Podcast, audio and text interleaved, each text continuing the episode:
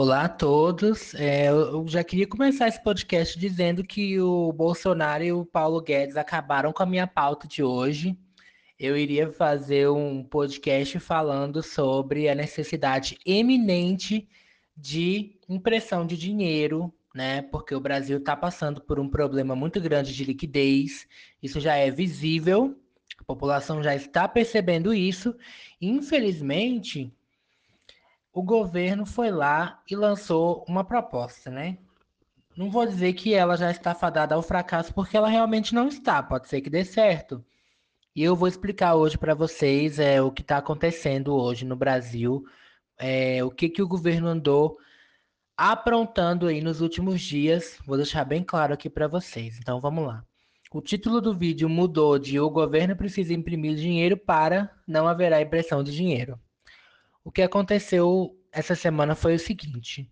Primeiramente, que a Câmara havia é, aprovado algumas mudanças no auxílio emergencial para poder atender mais pessoas, né? Homens solteiros que têm filhos, né? Estão no cadastro único. A Câmara colocou também pessoas que, ganham, que ganharam mais de 28 mil em 2018. Enfim. E o que aconteceu foi o seguinte: Bolsonaro vetou isso ontem, Ontem, se não me engano, não. Essa semana, não interessa. Ele vetou essa semana e ele retirou esses dispositivos da, dessa mudança, o que na prática significa que o auxílio emergencial não vai ser expandido para além de quem já recebeu a primeira parcela, tá, gente? Isso é fato. Algumas pessoas que receberam a primeira parcela não irão receber a segunda por motivos de fraude, Invenção de fraude, né? O governo inventa que tem fraude, enfim, não tem fraude nenhuma, mas o governo inventa e deixa as pessoas sem o dinheiro. Então, o que acontece? Se o governo pagou um valor X na primeira parcela do auxílio emergencial, ele vai pagar um valor menor na segunda e um valor menor ainda na terceira. Isso é o, o objetivo desse veto do Bolsonaro que ele deu, né? E o que acontece? Esse veto, ele vem por conta do Paulo Guedes. O Paulo Guedes pediu para o presidente vetar essa expansão do auxílio emergencial, assim como ele pediu para o presidente vetar também o aumento de salário de algumas categorias do serviço público, como os policiais militares, e também pediu para vetar outras coisas, como o BPC, que o presidente já vetou aí pelo menos umas duas vezes, que é um, uma coisa muito necessária, que como a gente sabe, existe um número enorme de idosos que não contribuíram para o INSS no Brasil e que estão precisando de ajuda, estão precisando de dinheiro para comprar remédio, entendeu? Infelizmente, o governo vem mais uma vez negar o direito para essas pessoas, alegando que elas ganham uma renda acima do, do que seria plausível de se pagar, mas, gente, pelo amor de Deus, né? Convenhamos. São idosos que estão ali sem poder trabalhar, que estão precisando desse dinheiro e o governo está bloqueando esse dinheiro. E de certa forma também, por que, que o governo não libera isso? Por que, que o governo veta? Porque isso seria um desmonte, entre aspas, em, em parte, né? Seria um desmonte da reforma da Previdência, porque na reforma da Previdência eles previram que não haveria mais o BPC irrestrito, como havia antes, né? De certa forma. Hoje, para você ter direito ao BPC, você ganhar uma renda muito baixa, tem que ter uma renda per capita baixíssima em casa para poder ter direito ao BPC. E pessoas que ganham um, dois reais a mais que aquela bendita renda per capita que o governo colocou não recebem. E como a gente sabe também, idosos têm uma proporção maior, um, uma predisposição maior de precisar de dinheiro para comprar remédio, então não importa a renda do idoso, a maioria dos idosos vão precisar de dinheiro para comprar remédio. E se eles não têm direito ao BPC, vão recorrer aos filhos ingratos, que já os abandonaram há muito tempo. Então, assim, é uma situação, gente, é um, um verdadeiro genocídio. Já não basta a péssima política de gestão do coronavírus, ainda vem mais essa de negar BPC para velhinho pobre, gente. Isso aí é uma política de genocídio. A gente precisa entender isso. A gente precisa olhar para o número de pessoas que estão morrendo pelo coronavírus e morrendo por falta de leitos, é, nos hospitais por conta do coronavírus e a gente precisa colocar essa conta na mesa do presidente, porque ele está matando pessoas e isso vai chegar a milhões, tá? Por enquanto, nós estamos aí, se eu não me engano, com 16 mil mortos por coronavírus, mais pelo menos uns 20 mil por outros motivos, né? Por falta de leito de UTI nos hospitais, né? Por conta do coronavírus. E nós chegaremos com certeza a um milhão. E essa conta tem que ser deixada na mesa dessa pessoa irresponsável que outras pessoas muito piores do que ele, muito mais responsáveis, ousaram colocar no poder, tá? Porque a gente precisa entender isso. A gente não pode mais ficar nessa de ficar defendendo, passando pano para quem defende Jair Bolsonaro, tá? São pessoas genocidas, são pessoas tão ruins ou até pior do que ele, tá? A gente precisa é, dar de César o que é de César, ok? Então vamos lá, voltando aqui ao meu raciocínio inicial da impressão de dinheiro. Paulo Guedes mandou vetar aumento dos servidores, mandou vetar expansão do auxílio emergencial, mandou vetar expansão do BPC. Ok. Só nessas três medidas aqui ele já está matando já milhões de pessoas de fome, né? Ok. Tranquilo, até aí tranquilo, tá? Até aí tá tudo certo. Quando a gente chega nessa questão do auxílio para quem ainda tem direito, né, para as pessoas que receberam a primeira parcela, vem uma nova questão o governo resolveu não imprimir mais dinheiro, né? Uma proposta que vinha aí de vários economistas, a Laura Carvalho, vinha da Mônica De Bolle e que, né, é algo também que eu acreditava que seria o melhor. Inclusive, a, a Mônica De Bolle, ela deve fazer uma live amanhã, na segunda-feira, dia 18, e ela deve falar sobre isso com certeza. Porque o, o governo está dando um tiro é, e vai sair pela culatra, com certeza. E aí o que acontece? A partir do momento em que o governo é, vetou todos esses dispositivos, veio essa questão da impressão de dinheiro. O que, que o, o governo fez? Falou, né, instituiu que a segunda e a terceira parcela do auxílio emergencial terão uma data diferente para saque. Nós precisamos entender que a população brasileira gosta de dinheiro na mão, né? Mas se as pessoas verem o saldo delas ali, 600 reais, vocês acham que elas vão esperar uma, duas semanas para sacar, gente? Não vão. As pessoas não vão esperar. Então, o que, que acontece?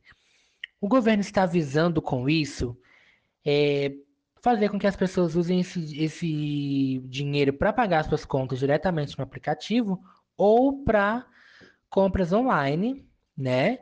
Só que já existem algumas plataformas né? Eu vou citar aqui nomes, não por uma questão de propaganda, mas por uma questão de eu ter visto isso e do fato que eu vou levar isso para a empresa onde eu trabalho, porque, né?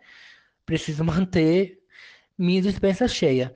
Então, o que acontece? A plataforma Mercado Pago, ela já está aceitando pagamento com esse cartão virtual do auxílio emergencial.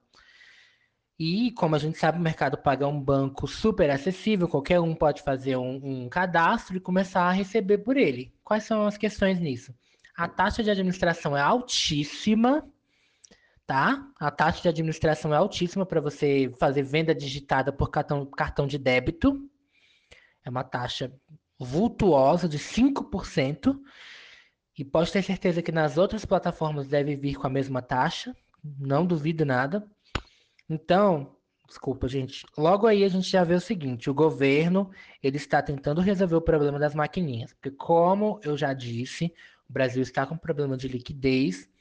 Mesmo com esse problema de liquidez, as pessoas estão usando muito dinheiro, porque os bancos, né, os, esses bancos maravilhosos que lucram bilhões, o que, que eles fizeram? Cortaram o limite da maioria das pessoas então as pessoas estão usando menos, menos cartão de crédito e essas empresas de maquininha estão falindo, né? Porque elas dependem de um fluxo grande de dinheiro entrando para poder lucrar e isso não está acontecendo atualmente, né? A Cielo chegou a falar numa queda de 50% é, na, enfim, nos cartões que estavam passando e vai cair até mais, viu, gente? 50% tá pouco, vai cair mais ainda porque as pessoas estão usando mais dinheiro. E isso é culpa dos bancos que estão cortando os limites do cartão. Não, não é culpa das pessoas, tá? As pessoas não estão usando menos cartão porque elas querem.